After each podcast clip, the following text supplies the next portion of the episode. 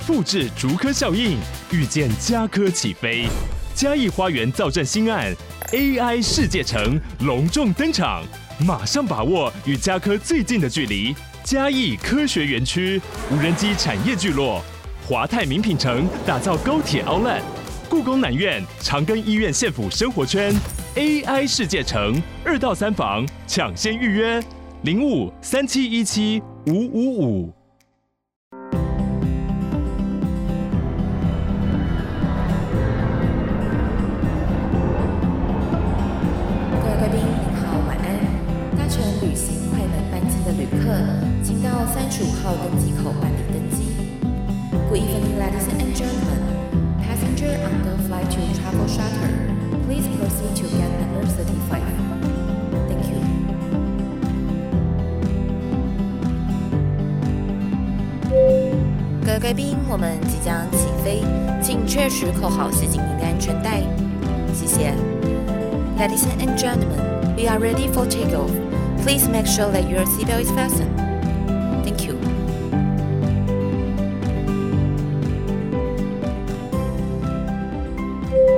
Hello，各位听众朋友，大家好，欢迎来到旅行快门，我是 Firas。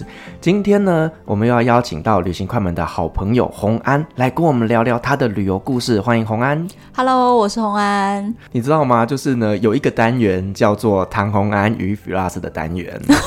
对 对对，对对 对，大家都很喜欢我们两个这样聊天呢。那你就常常来嘛。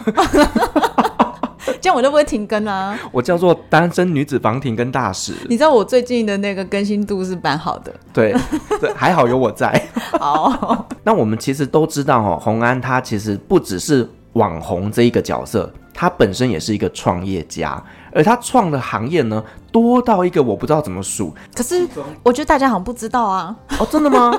大家知道吗？大家知道吧？大家只是觉得我好像一副就是口袋里很有钱，到处在玩而已吧。大家都不知道我多认真的在工作。是上一集我们聊了就是旅游品味这一件事情啊，就是呢，也有听众朋友会回复说，当然有钱什么都可以玩的很有品味。其实洪安这个人哦，他不管呢穷游还是富游，他就是很有品味。我跟你讲，我穷游也能玩的很好玩，这是真的。这一个晚上那个床位两百块的我都可以。是，所以其实呢，旅游就看你要用什么样的心态去体验不同的国家的文化，这样子哦。那我们都知道，洪安呢创了很多的行业，其中一个最被大家知道的就是他在摩洛哥开了一间旅行社。嗯，没错。为什么会想去摩洛哥开旅行社啊？我跟你讲，这是老天安排。你知道有一部大陆的剧。剧名叫做《那年花开月正圆》啊，我知道。然后他是在讲一个山西的一个女商人，嗯，这个女商人叫周莹。然后她的这整个剧不知道七六七十集是不是？反正是一个很长很长的那种剧。但是它里面简而言之就是说，周莹这位女子，她不管走到哪里，哪里都有人要跟她做生意。哇，奇女子啊！然后我跟你说，我那时候看这部剧的时候，我妈也在看。我妈说：“哎、欸，她怎么跟你一样啊？” 因为我去哪里旅行哦，当地的旅行社老板什么的都会跟我聊天，然后希望可以跟我合作哦。对，所以我很多的事业就是这样子起来的。所以你就是现代版的周莹。可这剧现在没有很火啦，我觉得听众可能有点搞不懂我在讲什么。他蛮火的吧？他不是那个甄嬛的那个女主角演的吗？对对对，孙俪演的。对对对对。但是这个剧真的就是这样，就是这个女子她到哪边哪边都有生意的机会。那我真的是，比如说我去古巴就有人要跟我合作，我去南极有人跟我合作，我去纳米比亚有人跟我合作。那但是我现在今天要分享的是摩洛哥嘛？为什么去摩洛哥就会开一间旅行社？其实最早是二零一七年的四月份。我去摩洛哥旅行，当时的前面呢，其实我们那个时候有五个朋友一起去葡萄牙，然后葡萄牙天数结束之后，我就说，哎，那我们排个，比如说四天或五天去一下摩洛哥。当时我对摩洛哥的理解是很少的，跟大家一样的少，就是只知道有撒哈拉沙漠。那当时我就想说我要去嘛，那其他人也就觉得跟台湾去玩应该是好玩。他说他要去摩洛哥，那我们也跟。可当时我居然只排了五天，我告诉你，这个现在一听到五天就觉得好傻好天真，摩洛哥怎么可能五天？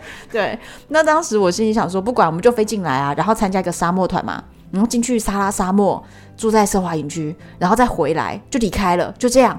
我们那个时候很天真的觉得摩洛哥就是等于撒哈拉沙漠，所以有看了撒哈拉沙漠就是等于看了摩洛哥。这个想法，我现在完全的不认同。当时太傻太天真。可是我当时真的就是，我相信啊，现在也有很多的人，可能他们还是这样的想法。就当你还没有对摩洛哥这个国家去理解的时候，所以我之前真的也是这样子的。结果我们所有的人呢、啊，他们还还要回来台湾上班，那我这我这个人就是不需要上班嘛，所以他们大家跟我一起进了撒哈拉沙漠，我们找了一个奢华团的那个司机包车带我们进去，玩了三天出来。接下来呢，我要自己玩一整圈的摩洛哥，所以我签证的时候我申请三十天，那其他人呢五天就走了，所以我跟他们玩沙漠之后，我会自己一个背包这样子。那可是很妙，是在我们从沙漠出来的那一条路上啊，那个帮我们开车的司机叫太阳，他就一直说：“哎、你接下来要去哪里？只有你留下来，其他人都要走了。”你为什么要回去 Marrakesh？就是一个奢华的城市。他说：“你为什么要回去 Marrakesh？你就是大城市来的人，你应该要待在沙漠，沙漠才是你没见过的风景。待在大城市，跟你自己的故乡不是都一样吗？你知道从撒哈拉沙漠开回 Marrakesh 十二个小时的车程，他就跟我讲了十二个小时，一直洗脑你，不希望你去，超级好笑。然后我就说。” OK，你让我回去马拉喀什休息个两天，因为一整天十二小时开车其实是非常累，坐车也很累。那我就说两天后我再回去撒拉沙漠，我就被他说服了。这样，接下来我一个人玩了一整趟摩洛哥，我觉得摩洛哥真的是一个好迷人的地方。它不是只有撒哈拉沙漠而已，因为这个地方就是玩一国等于玩五国哦。因为它就是每一个城市，你换了一个地方，它就截然不同了。嗯哼哼。比如说最奢华的城市，它这么有文化感，可是你到撒哈拉沙漠，哇，这个是冒险王的行程，是一个大自然的样子，一个大景。那再来，你到了菲斯，又是一个一千两百年历史的老城。那到了兰城，它又是一个安达鲁西亚风格的一个哇，天呐，完美一般的，任何角落拍照都美的一个小城镇，非常的可爱。就每个地方都不一样哎，我就当下觉得这个国家好有旅游潜力哦。其实这不是什么潜力，人家早就已经在欧美都旅游观光发展到什么境界了。就像我们在亚洲，我们知道泰国的观光，自始至终我们都知道它非常非常的夯。日本我们也知道它非常非常厉害。其实摩洛哥在欧洲人来说，但就是欧洲人的后花园。所以他们早就红多少多少年了，只是我们亚洲人很难飞到那个地方。距离啊，对对，所以我们不知道。但其实欧美的人走摩洛哥像走灶咖一样啊，常常去的。所以我那个时候就心里想说，这个地方真的是很棒，很有潜力。如果亚洲人要经营这块市场，我觉得非常棒。而且当时有一个非常关键的时间点，在我去的那个时候，就是二零一七年的四月份。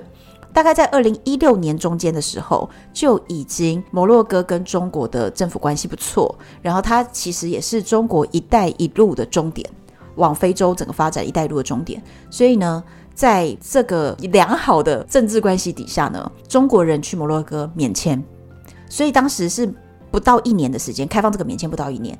那大家不知道记不记得，就是以前在大陆也曾经就是自由行来台湾免签，对。那个时候哦，一开始台湾是不是大家就等着要赚陆客的钱？可是呢，第一年、第二年呢，陆客来的其实有点少，就是大家就很多那种旅馆啊什么，他们就开始大张旗鼓的去扩张啊，想说哦，这个免签的这个一开放，应该马上就一波陆客涌进来，大家就想赚这钱。就后来呢，就有一波新闻，当时的前面一两年大型投资的饭店并没有等到他的客人。所以在这个状态下，他们有点亏。然后一直到第三年、第四年、第五年之后，那个时候大家印象中应该就比较记得，就是西门町啊、信义区啊、各个夜市啊，哇，听到好多好多好多陆客的口音。那个时候就陆客全部涌进来了。所以因为台湾曾经有过这样的一个经验，所以我当时一知道说，诶，现在才刚开放陆客来这里免签。那我觉得非常好的时机点，因为才刚开放不到一年，那前面一两年其实都是热身而已，真正那个客人的量要爆发起来，就是第三年以后。对，没错。我我那个时候就是把台湾的这个例子套上去，我觉得应该是这样子，所以我觉得如果这个市场可以经营。那就是现在，因为任何的旅游商品都是这样子，它绝对不是一开始就有客人的。你有个酝酿期，你要慢慢的去宣传它，让大家认识这个市场。之后呢，它就会涌进来了。对，所以我我当时想说，那是一个好棒的时机点。同时，我又刚好遇到了一个很棒的人，就是呢，泰雅。哈山吗？对对对，泰雅他跟哈山是从小到大一起长大的好朋友。那泰雅是我呃我们那个车的司机，然后他在这中间也挺照顾我。我觉得泰雅是一个非常诚恳又可爱的人。然后当时他就就跟我说，他的好朋友哈山跟他一起在经营这样的一个事业，所以呢，他说哈山要跟我通电话，哈山就一直劝我说，你就包车嘛，我们泰雅从头到尾就载你什么什么。然后我说那要多少钱？可他又开了一个很贵的钱。然后泰雅就跟我说，哈山说要跟你讲电话，我心里就想，哈山这个人，我一跟他讲电话，我就觉得他太聪明了。我觉得聪明的人就是会骗我，所以我就觉得我不要跟他讲话。然后他跟我讲话的时候，我就说我没有那么多钱，我没有办法一个人就包一台车。我说我就搭巴士，你就帮我买巴士票，然后你就帮我安排住宿。他就跟我报了一个价，说他帮我买巴士票跟安排住宿多少钱。那其实安排住宿哦，我自己都可以从 Booking 订，对不对？是。所以其实我知道这个地方是他稍微有一点赚头给他赚，因为他帮我代买巴士票，他又没有赚钱。嗯，没错，那个价格都写在上面。对，所以我算是有一点良心哈，对不对？我就觉得。呃，人家帮你做点事，你还是要让人家有一些跑腿费的，服务费啦什么的，应该的，嗯、应该的。所以，但是我我自己还是有预算问题嘛，所以我就觉得啊，那就是等于是当地交通是最困难的地方，永远当地交通都是各国旅游最困难的地方。那我就想说，那这个地方他帮我弄这样。后来回来的时候，他连续两个月天天打电话给我，哈山就一直说他希望我帮他写一篇部落格。他不是要跟你求婚吗？没有没有，那个还没，那还没。哦、然后我那时候就想说，要帮他写一篇部落格做宣传，这样。那他就每天打电话给我说，你什么时候会写？可是我跟他说，我刚回来台湾，我现在好忙哦，你等我忙完这样。就他就天天都打来，打来以后，我就说，哈山我还没写，你给我点时间。他说不是不是，我就是问你好不好，因为他就是也不好不好意思催我，就关心你了。对对，他说我来关心你而已，这样。你就这样子打了整整两个月之后，其实我觉得真的是有被这个人感动到。因为我觉得他非常认真的想要开拓他的事业。等一下，我想先问一下，这个时候的哈山知道你是旅游网红吗？他知道我有在写部落格，OK，但是我到底能做到什么，他也不知道。就是我们对对方认识是非常非常浅的，因为我那个时候只有在呃我朋友要去机场的时候，哈山来开车接待我们，然后两分钟的路程把我送到巴士站，然后他下去帮我买了一张巴士票。所以在他跟我通电话的这个之前，我只看过哈山一次，然后只有两分钟。然后这个买巴士票的过程，我当时自己要上那个巴士嘛，我同车的朋友要去机场嘛，那个时候他们还把我拉下来，然后说：“唐安，我们要跟你合照，我们要把这个照片啊，把街景啊、招牌啊、路牌啊都拍进去，这样子来证明你接下来一个人在这里玩。如果你人玩不见了。”我们可以拿出照片，我们最后在这里有看到唐红安，然后就是很害怕。然后我当时觉得很好笑，因为你就可以想象说我，我你看我现在都会告告诉大家说，摩洛哥真的很安全，跟台北一样的安全。但是我当年自己也是很害怕的，我就觉得真的我自己一个人背包不知道玩到哪里去那种感觉。所以我当时拍照的时候还把哈山叫来说：“哈山来来来，picture picture 这样子。”就他就过来跟我们合照以后，他看着我们一下拍路标一下什么。哈森就愣了两秒钟，他说：“Very safe，OK。”他知道你们在干什么，我们被识破了，很好笑。对，所以其实他是很聪明，你们发现？那后来他就两个月一直跟我说，希望可以帮他写一篇文章。我后来终于忙到一个段落，我觉得我可以开始整理这个旅行的东西的时候，我想一想，我觉得其实哦，天时地利人和。就是我又有一个很好的时机，这个国家又是一个这么精彩的国家，再加上大陆免签又刚开放没有几个月，所以这个地方的生意绝对能做。所以你一开始的客群目标是设定在大陆，也没有说一定是陆客，但我觉得他们会开始对这华人市场做开放，因为大陆的这个旅游热点某个程度上会影响那个当地对于说华文的人的服务。嗯。所以，如果大陆客开始过去的时候，他们对于华人、对于台湾人、对于其他国家的华人，也都会比较理解。所以，那个服务沟通或许是。会越来越，他们是越来越愿意赚这个钱，那他们就会知道说怎么样去适应亚洲客人。对，所以我当时是看了天时地利人和，我就觉得好。我跟哈山说，我就写了一封信给他，我跟他说，我们如果要合作，我老实告诉你，我只是帮你写一篇部落格文章，一点用都没有。这是事实。对，因为茫茫网海这么多文章，一篇文章根本没有用。所以我跟他说，我在台湾是经营就是网红这块，我是很理解的。要的话，你就要发一波媒体团。要一堆人都去，一堆人都写你，大家就知道要找你。我说，如果你要做的话，我们来合作。台湾这边客人这边我搞定，你就是负责把当地的事情做好。我们两个的分工是这样，然后我们来合作做看看。那我当时想的是，再怎么样啊，招待一团媒体团，我不会亏钱嘛，因为招待是哈山对，对。可是我就是要出人力，要出工，我要去跟这些人签约，我要去要求他们的文章，我要去挑选合适的布洛克、网红等等，所以我是出力。然后，但是他那边是会出钱。这个哈山真的是也蛮勇敢的耶。对，他蛮勇敢的哦，而且我写一封信告诉他这个事情是 email 这样子，他就打电话来，他说：“欸，我想跟你谈话一下，你的意思是不是我要出钱招待这一团？”我就说：“对，我的意思就是这样。”然后我就用英文再跟他讲解了一遍，他就说：“OK，我们就这么做。”哇，他就答应了。对，我后来我问他，哎，我说你为什么就是跟我通了那通电话？你就答应这样，而且我其实那通电话讲的内容就跟我信里写的一模一样。那你为什么还要再打一次电话？因为他想跟你结婚。不是啊，他说他想要听我的声音，去感觉我这个人诚不诚恳。哦，哎，他真的很聪明。我觉得我蛮相信他的这个说法，因为我觉得很多时候哦，你跟一个人的相处，如果你心里觉得怪怪的，但说不出哪里怪，十之八九后面也会有点问题。嗯，没错。对，其实这就是人的第六感和你自己磁场的感觉。所以他跟我通完电话之后，他觉得他相信我，我也觉得我跟他通完电话，我就相信他，所以我们就说，那我们就来做。所以我们做这件事情，就是决定要来做一个摩洛哥地接的旅行社。只是我来想，我怎么对全球中文市场做行销？那我的专长在哪里？是我很懂亚洲的客人要什么，华人在乎什么。老实说，你说欧美客人喜欢什么，德国客人喜欢什么，跟我们不一样哎、欸，不一样，真的完全不一样。对，德国人特别喜欢践行，你知道吗？他们要在那个亚特拉斯山里面践行三天两夜，然后要在那边真的是搭帐篷睡在里面，然后吃很 local 的食物。可是亚洲人根本不会喜欢这个东西。嗯，亚洲人想要是华帐篷。舒舒服服的拍照要很漂亮，对不对？就是各国家真的不一样。那我很懂亚洲人，因为我自己也是，我自己也是在乎这些东西。那再来又，我是一个旅行者，所以我很懂。我们去到摩洛哥这种国家，这种国家是哪种？就是说，第一，它语言不是英文，它的官方语言是法文跟阿拉伯文，所以非英语系国家，这就是。自助旅行进阶的一个难度了，很多人他在英语系国家自助，他轻轻松松，但是到非英语系，他会有点怕怕的。比如说，他不敢去俄罗斯，或者是拉丁美洲都讲西班牙文，他就没有办法了。那所以到摩洛哥这样的地方讲法文的，很多人会觉得啊，困难度倍增。第二个是他的一个文化冲击，因为我们对基督宗教相关的，或者是比如说日韩泰这些国家，我们是比较熟悉，但是呢，穆斯林。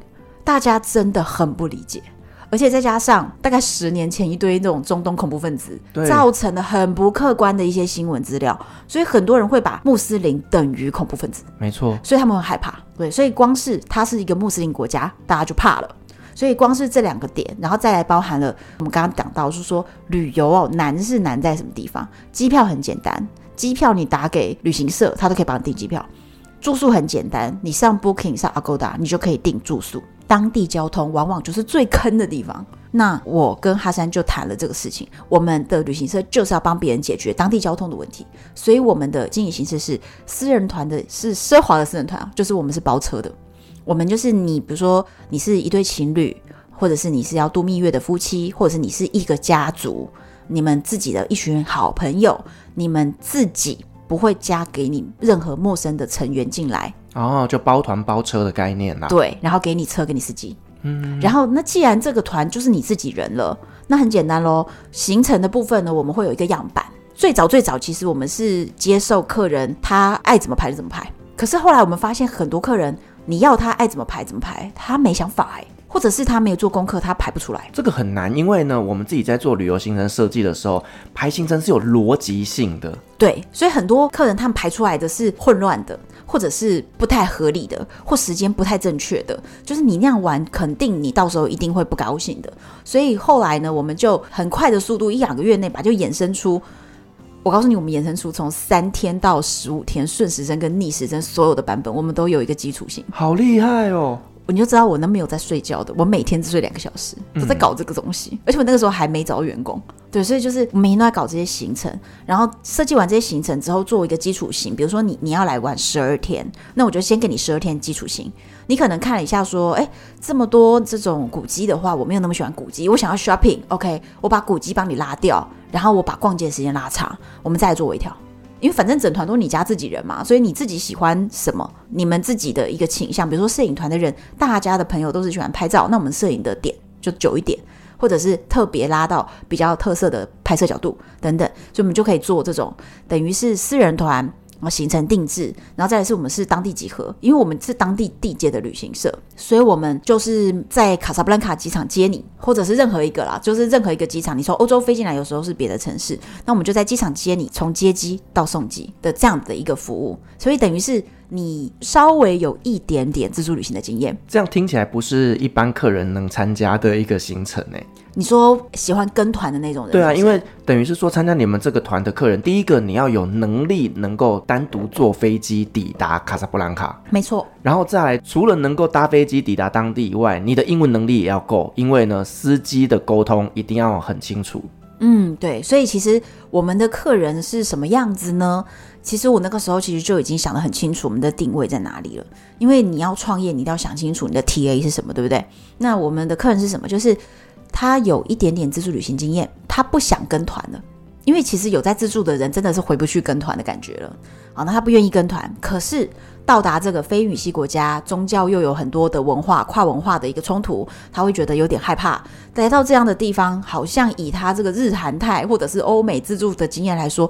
好像有点难呢，怎么办呢？所以呢，这个地方就由我们来帮你解决最困难的事。所以其实我们的 TA 是有自助旅行经验的人，他会自己搭飞机的。然后再来呢，他有英文沟通能力，因为我们的司机是讲英文或讲法文，反正我们司机大概会讲六种语言，可是没有中文就对了。啊、会讲这么多语言还当司机啊？呃、这这么多语言的人应该是往什么导游啊什么方向去走了耶？可是司机就是私导。哦、oh，OK，对对对，你看哦，像什么菲律宾啊，或者是越南啊、泰国啊，很多做观光业的人，他们会的语言都很多哎。哦，oh, 对，因为你知道，在我们土耳其哦，就是呢，嗯、不会讲英文的人才会去当司机，会讲英文的人呢，都会很努力的去考导游证。哦，oh, 因为我们司机是私导。OK，对对对，所以确实当然也有那种官方的，就是一些老城区要有官方导游嘛，那也有是专门在考那个导游证的。嗯，那可是。你知道官方导游就永远都被困在那个老城区啊，他的工作地永远是一个固定的。那但是司机就是爱玩的人会去当司机，因为他可以全国跑透透，真的。而且他可以全国每个城市各交一个女朋友，哎、欸，这是真的。心里有很多的房间，这是真的，这是真的。各位朋友们，不要随便跟摩洛哥的司机就晕船了，好吗？哦哦，你知道我们也常听到，就土耳其的导游就。对不对？都会每一团都有，对不对？对，所以就每十天就有一个听说新的女友。对对对对对。对，所以你看，我们当时就是帮大家解决了最困难的问题嘛，比如说规划行程的部分啊，然后包含订房的部分，因为你知道住宿这么多，可是雷也很多哎、欸。啊，真的？对呀、啊，所以你以为说我上 Booking 就可以找到好的住宿，真的吗？而且我要说真的，就是呢，中东国家他们的住宿跟我们的要求是真的不太一样的。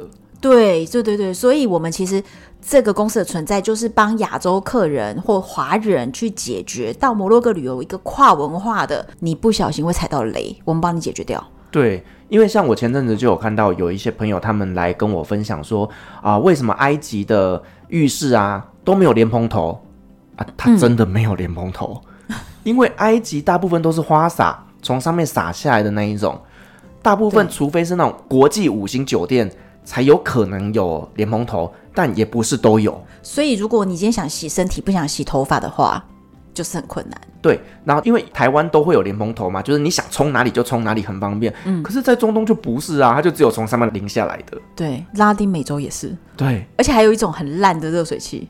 就是你要把水转很小才会是热的，对。然后你只要把水转大，它就变凉了。而且有时候你知道吗？那个冷热还会错边。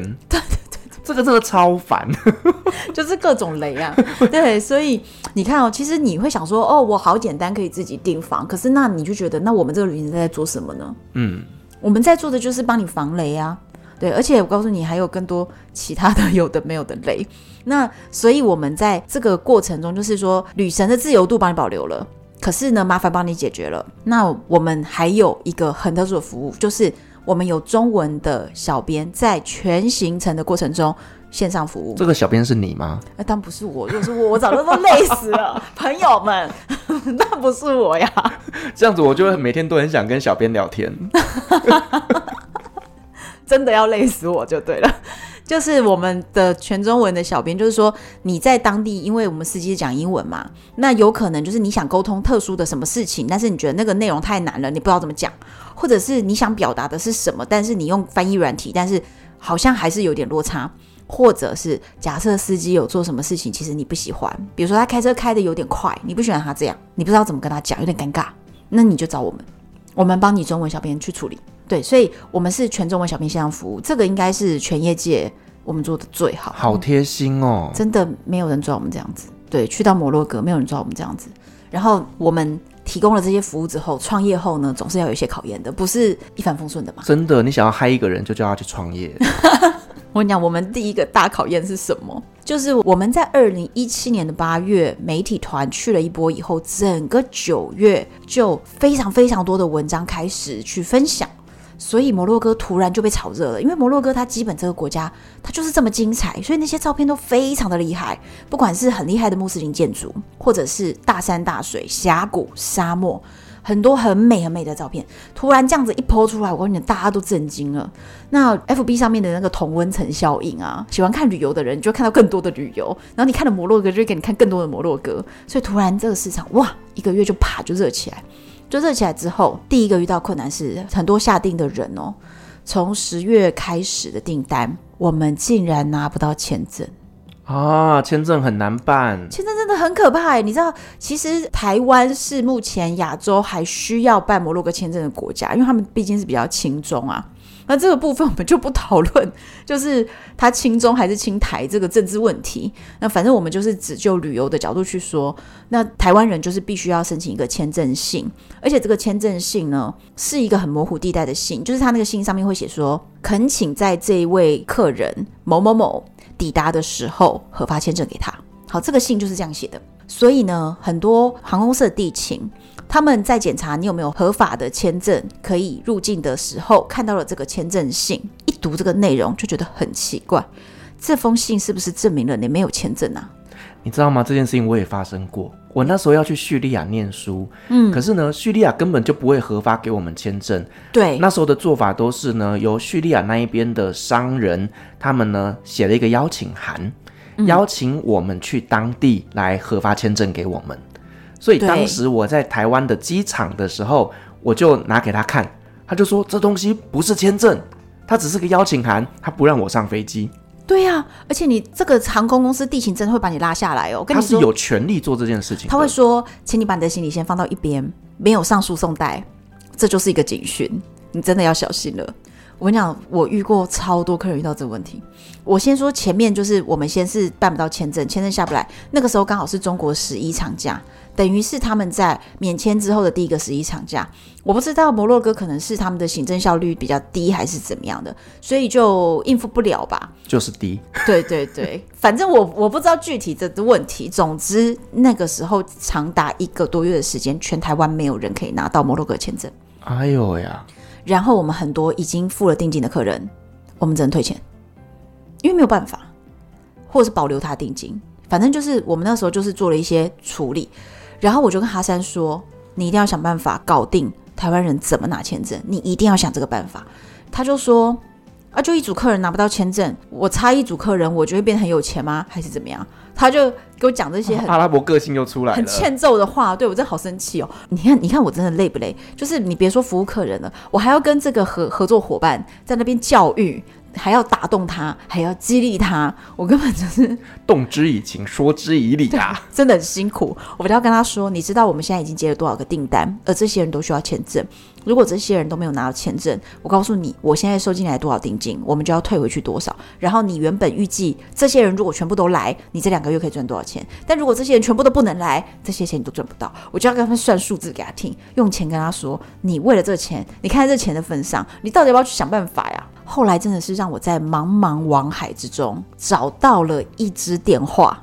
我真的是搜那个网络的文章，一直搜搜搜，搜到那种比如说三十页之前的留言，那可能是比如说个八年前的留言这样子，然后就查到了一个电话，然后我就叫哈山打电话问那个人，然后那个人没有要帮哈山处理签证，但是哈山在跟他沟通的过程中，他不知道是听懂了什么，所以哈山就跟我说：“呃，我知道怎么弄了。”所以从那一天以后，他开窍了。我们就有办法办签证的哦，而且是我们直接对官方的窗口，那个窗口也并不是一个很公开的窗口，反正我们就找到了一个窗口，可以让我们办签证。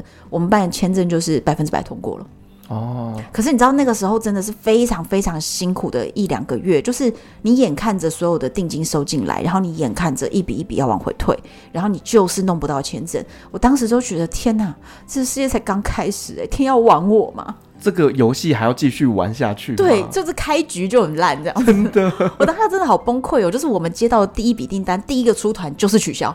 嗯，对，就真的是这样子哎。所以，可是我当时我就一直觉得我不想放弃，我不想坐以待毙，我就是一定要想办法。所以我那时候真的是只能在网络上一直搜，一直搜，一直搜，一直搜。我真的是不知道每天花十几二十个小时坐在我电脑前面。所以后来你们的客人他是真的拿到是 Visa，呃，也是一个签证信，但是就是是法文版签证信，但是这个签证信是百分之百合法，因为你知道现在大家是透过这个日本的摩洛哥办公室去申请签证信，而这个管道有时候是中断的，然后有时候是 delay 的，嗯、就是有时候你说我十月一号要去，啊，他十一月才会给你签证，那你的日期都过了，对，所以这个日本的这条管道呢，时好时不好，这样。那那个时候我后来就透过了我们自己对拉巴特办公室的一个管道，让我们所有的客人都可以百分之百拿到签证。OK，客人拿到签证，可是它上面是签证信，还是一个签证信？对，所以这就是我们的第二个故事，就是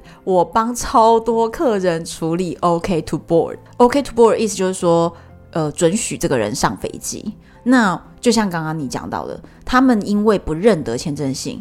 那他们就只能航空公司的地勤只能去查一个国际的系统，这个系统会去记载着全世界各个国家的国籍的人民持什么样的证件可以入境各个哪个国家。对，我知道。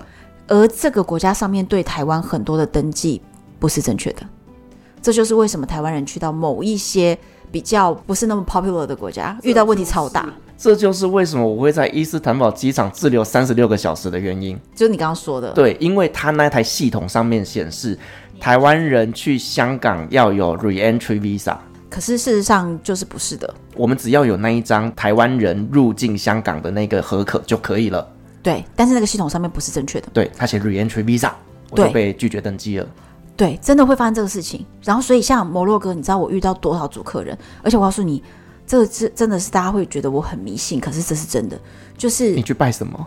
不是不是，我现在跟你说，拜阿拉。很多时候，很多时候客人被拉下来，就拉下飞机，可能要飞不过去，在外站，就是说在转机的机场被拉下来，都发生在水逆的时候。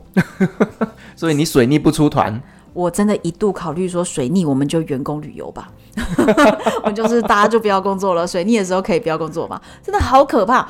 我曾经一个水逆有三组客人被拉下来，哇，真的非常非常可怕。然后在最初最初的时候，我其实也不知道应该怎么处理，但是我现在应该全台湾最 professional 在处理 OK to board 就是本人了。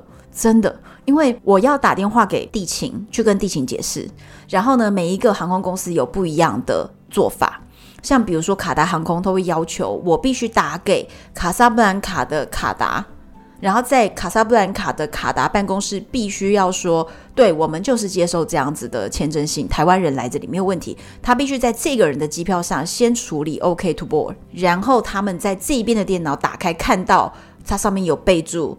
OK to board，OK，那你就上吧，就是要这样去做。可是那是卡达航空，阿联酋又不一样，然后再来是规则都不一样。对，很多人又从欧洲飞过来，各家航空又不一样。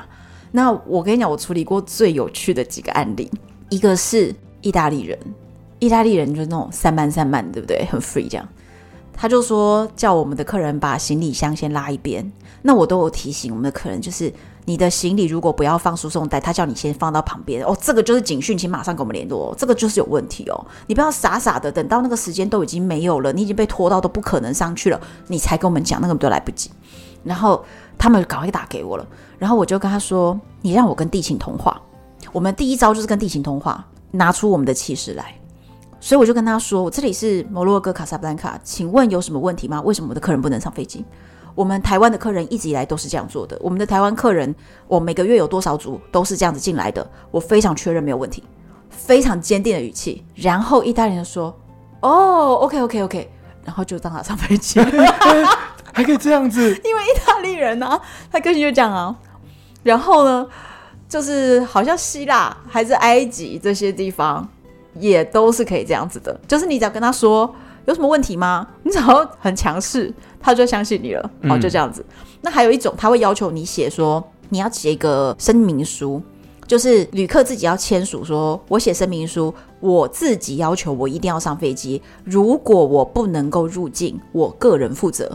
我当时就是写这个。对，很多是用这个是折中方案，嗯、所以就是会写一个声明书，说是我自己愿意的，我自己这样子。因为我觉得航空公司是不是会被那个航空法惩罚？对对，对，所以他们不能总是放那种没有检查过的人，或者是说没有合格证明入境文件的人上飞机，他们会被处罚。所以这是为什么他们总要把你拉下来。所以他就写这个声明书，声明书是一个解决的方式。我还遇到过一个更好玩的一个状态是德国。德国你就想了，他绝对不是那种随便两句话可以搞定。对，他比较一板一眼。所以他跟我说他在德国的时候，我真的是觉得我脑子都热起来了。然后我就打电话给那个地勤嘛，然后那个地勤就说，你是哪边？我说我是卡萨布兰卡，我们这个旅行社怎么样？这样就这样讲一讲。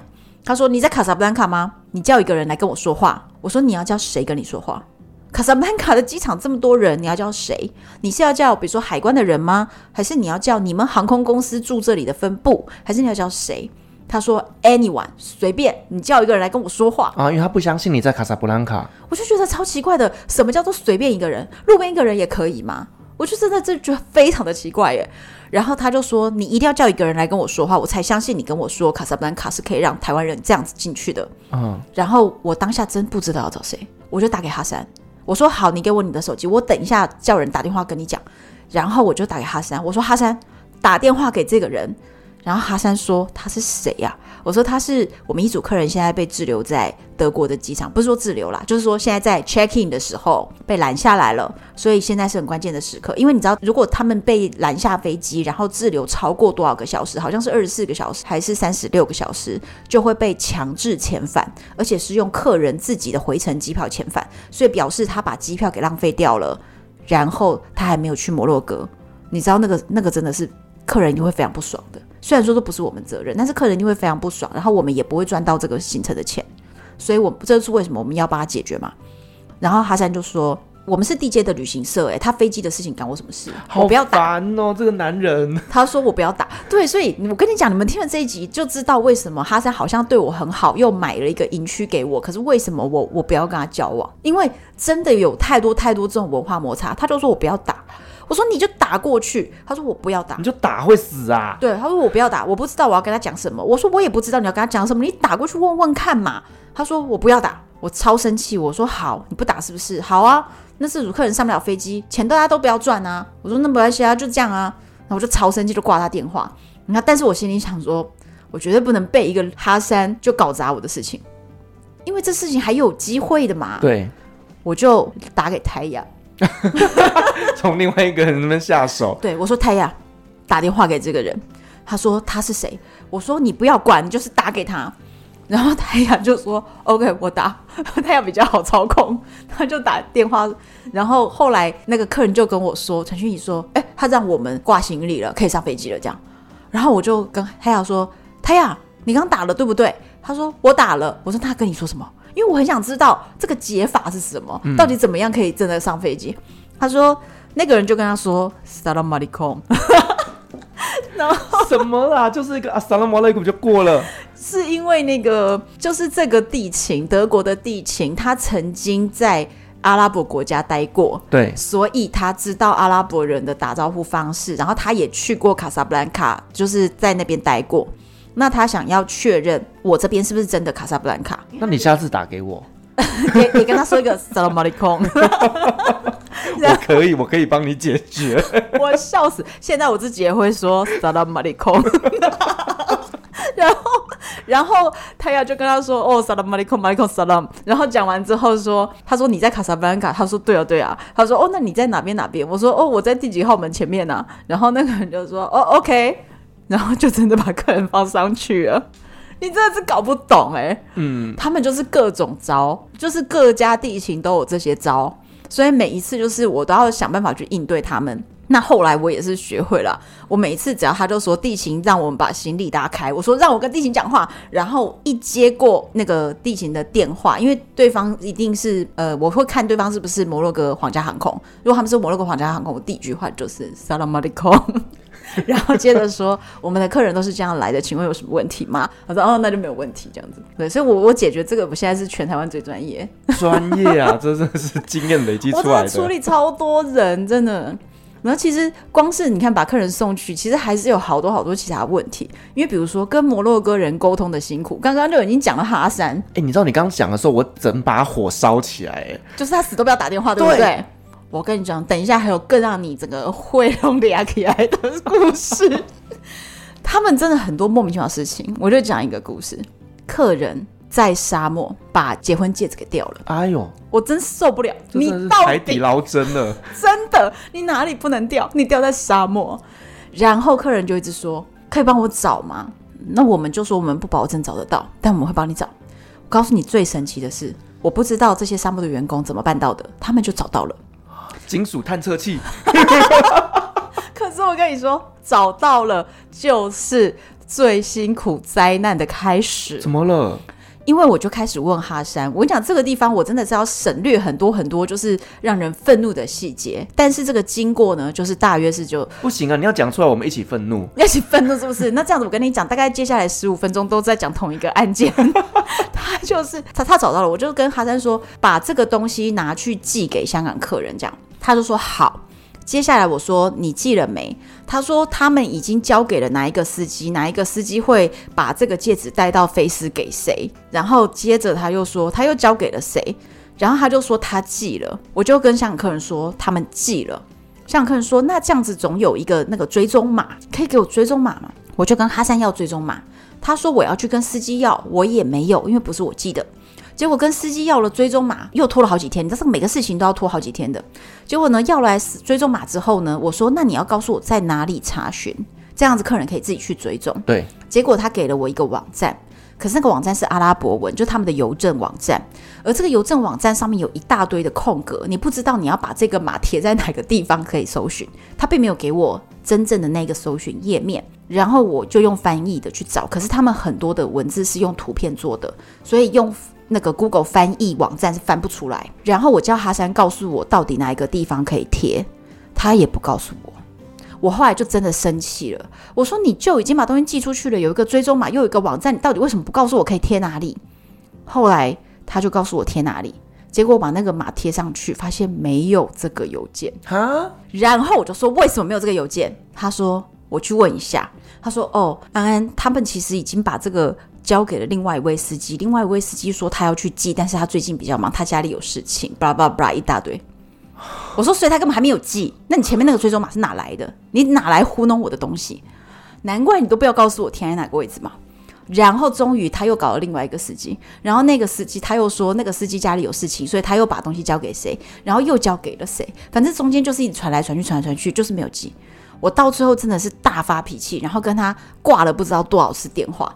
然后后后面又是找泰雅，真的泰雅比较好。他其实是你们中间的润滑剂。真的真的，我们吵过非常多次架，就是泰雅出面解决，不然我们早拆伙了。然后胎雅就后来终于拿去寄，然后拍了一张那个就是寄件的那个单据给我看。我上网去搜，真的有这样。可是这件事情来来回居然给我搞了一个月，中间听了无数的谎言。他跟我扯的一大堆都是狗屁，谁哪一个司机家里又生病了啦？哪一个司机他车子又坏了啦？所以他交给谁，谁又怎么样怎么样？所以就没有拿去寄啦。各种理由，我真的是听的这故事听得我都累了。后来我就告诉他，你们以后谁捡到任何东西，都不要告诉我。谁说捡到东西了，你就负责给我寄出去。我真的觉得快要气死。可是当然，当然真的是开玩笑的。我们捡到客人东西，还是会想办法把它送回客人手上。可是我那时候真的太愤怒了，你知道吗？真的是气到，就是你就可以在沙漠里面给我找回一个戒指，你怎么就寄不回去呢？这搞死、欸！脑子到底在装什么东西？对，你有这么多力气跟我瞎编故事。你为什么不把事情做好就好了？你拿去记，这个很难吗？很难。他们就是觉得，就是跟你扯一些什么谁家想什么狗生病啊，人生病啊，然后谁车子坏掉啊，他们编故事觉得比较轻松。你真的很累，你知道吗？每天都听他们故事，所以我后来都跟哈山说：“哈山，no story，no story。”就是他跟我讲任何的理由，我说 no story，然后哈山后来也就学会了，只要他想要辩解一个理由，他说 that's why，叭叭叭叭叭，要开始讲讲解了，我就说哈山 no story，他就说 OK no story，I'm sorry，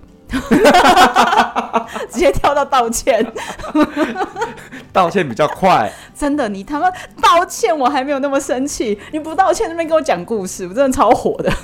啊，我觉得阿拉伯人真的都是这个样子，欸，我真的血压很高，你知道吗？真的是，我佩服你的勇气。所以你看，很多客人会觉得，哦，为什么要给你们公司赚这么多钱？哎，欸，我们没有赚很多钱呢，欸。你知道我们受多少精神折磨？就是我们在帮你做这些服务，帮你去协调好。我我就讲一个最简单的事情，你知道他们 twin run 永远准备不好。啊，一样，土耳其也一样。我跟你讲，你 twin room 的意思就是说，twin room 跟 double room 的差别是，double room 是一张大双人床，那 twin 就是两张床，就是比如说我们可能是朋友一起出去，我们没有好到两个人要睡在一张床上，我们就是要一人一张，或者是有一些呃夫妻为了睡眠品质也是会分开睡，他们会要求说我要两张床。然后呢，你跟他说 twin room，永远你走进去，它就是一个 double room。你问他说我要 twin run 为什么不是呢？他说哦，sorry sorry，我们现在就弄，然后就马上叫客人在门口等个五分钟，马上去 setting。那你为什么？你为什么就不先弄好？然后客人常常会怪我们说，我们已经讲了很多次 twin run 了，为什么每一个地方的 twin run 都是我们到了才要弄？我其实都很想，我内心都很想要告诉客人说，你知道我们已经讲了几百次了，他们还是这个样子，就他们就是这个德性。所以不是我们没有讲，我们真的一直讲，但是很抱歉，还是让你现场再等个五分钟，然后再让他去 setting，因为他永远就不会先弄好。真的，我们都讲的真的是讲到都舌头要长茧了。唉，你知道，其实站在我们旅游业的立场，客人提醒我们的细节，我们一定会转达，一定会做。但是呢，现场的状况还是要依照当时的状况来处理。对，所以这个时候就会很容易。我们会很容易内心跑出一句话，就叫做“摩洛哥人就这样啊”，哎，对，哎，土耳其人就这样啊。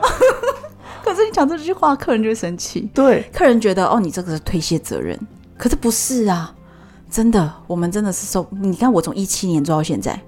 真的，他们就是这个样子，到今年都还是这个样子，到现在还是这样，我 真的很无言呐、啊。你知道，其实不只是这种呃床的问题啊，有时候连司机也是。例如说，像我在带土耳其团，司机会跟我说：“哦，我停在哪里哪里，好，那你们进去里面。嗯、那你打给我十分钟之后，我就会出现。好，我打了，然后司机过了三十分钟才出现，然后客人就抱怨啦：为什么叫我们出来外面吹风？然后我就心想说：可是他就跟我讲说十分钟啊，对。”真的就是这样，你是永远掌握不了他、欸。对，然后司机就会说啊，路上堵车，我还不能骂他。堵车这件事情就是完全可以过去的理由，你知道吗？而且他们也会觉得说，我就已经给你理由啦，你干嘛要生气？所以其实对哈山来说，对摩洛哥这些合作伙伴来说，Ann 就是一个很爱生气的人。我觉得不是 Ann，是全台湾的人都会生气，全亚洲的华人。谈完，我现在对你的敬重已经到了天花板了。然后就只能忍耐他们。然后还有另外一个是摩洛哥人呢，出错就很爱给你乱开玩笑。他们觉得那是他们解决的方式是，可是亚洲人都会觉得一点都不好笑。然后就会很生气，客人真的会被他们惹怒，可是他们还会一直跟你开玩笑。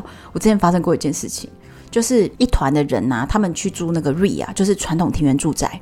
这个传统庭园住宅是很有当地特色的，可是他的房间大小并不会都一样啊。对，因为就是当地有钱人家的房子，你不会说家里搞得跟饭店一样，每个房间长一模一样。结果呢，大家就做了一个类似 showroom，就是说大家说，哎，这样的住宅每个房间都不一样，那我们来一间间参观这样。所以就一间间参观的时候就说，哦，参观到这一间好，那这是你的房间，那你就拿钥匙，哎，那你就入住。剩下的人来，我们再看下一间，大家就是有点像游行一样的，一间一间间参观，到最后就剩下了一个男生，他就跟他说，你知道吗？你的房间是我们整个 RIA 最棒的，the best。非常非常棒，最高档的一个房间就是你的房间。那男生就觉得哇，期待值拉满，然后他就说：“来，我们要穿过这个花园才会到达你的房间。”然后我们又穿过了花园，他心想：“靠，我该不会是一个独栋的吧？”然后就就往花园后面走过去了。以后他就说：“这就是最好的房间，我觉得你会非常满意。”他说：“哦，好，我很期待。”就一打开门，非常小的一个房间，大概只有三平。啊，佣人住的地方。对，因为是在花园后面。然后那个人就愣了一下，然后他就觉得，嗯，他是不是这只是一个玄关？后面可能还有房间。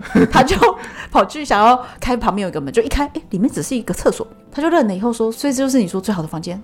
然后某人可能给你开玩笑说，有没有？是不是最棒的房间？是不是非常的惊喜？好欠揍。对，然后那个人就超级不爽，就是生气。其实如果。在亚洲人的逻辑是，你就好好的讲说不好意思，因为我们的房间大大小小有问题，但我们觉得 lady first，所以我让女孩子住了比较舒服的房间。你的房间稍微的比较小一点，不好意思，我完全可以接受。对，其实台湾男生都是有风度的，一定是觉得哦没有关系，算了，也可以体谅。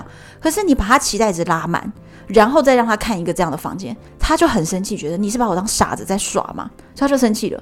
然后这就先是一个大雷，对不对？然后接下来他就说：“那那不然我们送你一个红酒做补偿。”然后他就想：“好，那我晚餐就拿打开来喝，这样。”就晚餐打开那个红酒的时候，我们需要一个红酒杯嘛？说有没有红酒杯？他就有，他就拿出了威士忌杯，就是没有脚的威士忌杯。好、嗯，然后他拿出了威士忌杯以后，他们就说：“哎，这不是红酒杯啊！”他说：“哦，这你们就不懂了。摩洛哥的人喝红酒都是用威士忌杯的，我们的红酒杯就是长这个样子。”可是偏偏我们在前一天才吃过一个很高档的晚餐，大家都有红酒杯。听他在胡扯，对，听你在扯，就真的就很怒哎，就觉得你前面又在那边耍我，那房间那么烂，你给了我一个红酒，然后红酒杯你又在那边耍我，你是当我是白痴吗？所以客人就真爆炸，你就直接说我们只有这个杯子，不好意思，对，就算了，我们就也不会怎么样，对，可是。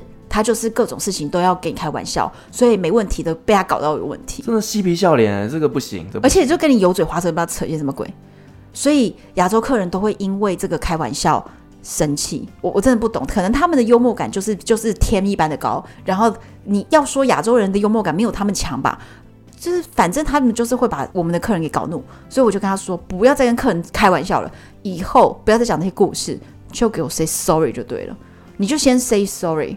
至少问题不会太大。你在那边给我编故事，真的问题就变超大。天哪！你每天光是教育这些员工就饱了。我真的真的超级超级累。然后他们又很爱，就是议价的时候跟你扯个没完没了嘛，各种议价。然后所以每次议价都一场战争，然后每次议价都要议到好像要吵架，就是这些文化冲突的东西，每天都是我们要在沟通的过程。所以其实我花了很大很大的力气在。我们自己亚拉摩洛口的这个官网上面，还有小编在跟客人在沟通行程的时候，做非常非常非常多的行前的心理建设跟教育，针都要打好打满呐。对，其实我觉得旅行是这样，就是入境随俗。如果你让对方知道这个地方的人性格是这样的，其实我觉得亚洲人并不是那么不能接受。他们如果有一个心理准备的话，会比较能够应对。那所以这就是我们的工作，因为很多人会觉得啊，我就自己可以自助旅行，为什么要给你们赚啊？我自己就可以安排当地的车，我自己可以安排什么？可是我们在背后做的功课其实是非常非常多，就是防止客人有这种文化冲突的痛苦。我们就是在帮他们 debug，真的真的，我们全部都在做这事情。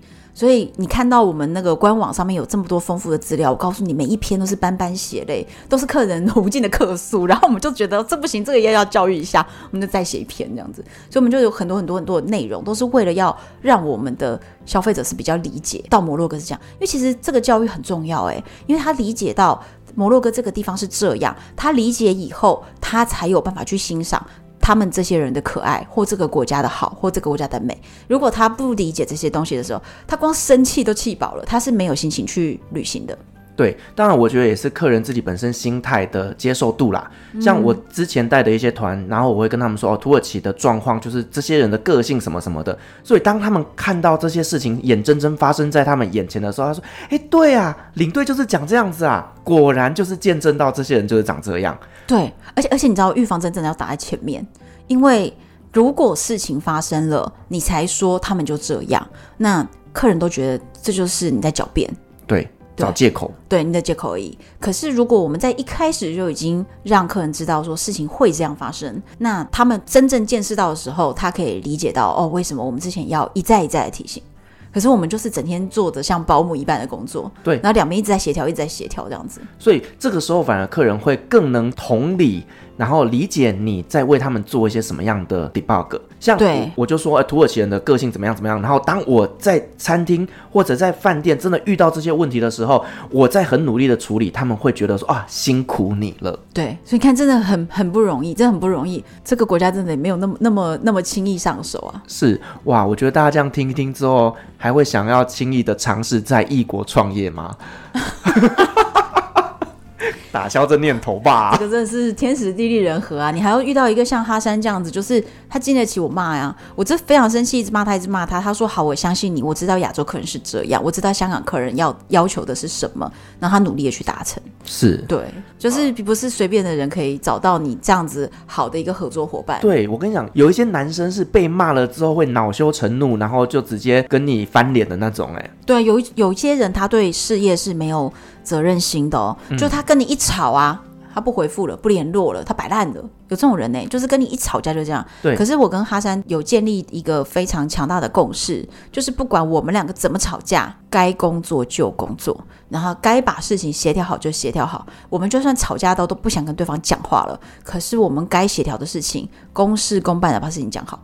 我对哈山的欣赏度拉到一百分了。对呀，他刚刚等一下，他刚刚明明就是各种不想帮忙打电话，什么什么各种给我找麻烦。但是经得起骂的男人不容易呀。你真的给他加分加太快了，真的是。我跟你讲，我我们真的有经营过一些比较，还有一些很特殊的团啦。因为其实你看，我们做到这样子，几乎是全球的做中文市场的摩洛哥旅行社，没有人做到像我们这样。嗯，真的没有人做得到，所以我们很多电视拍摄的团队，之前八大电视的世界第一电影的拍摄，我就跟着他们拍摄了半个月。然后像台湾一些艺人的蜜月旅行啊，这个你们也有，也是我们安排的哦。对，然后也有婚纱团，对，所以其实，在摩洛哥应该算是这样，就是说你要奢华，要能够提高你的定制的水平什么的都可以，但是。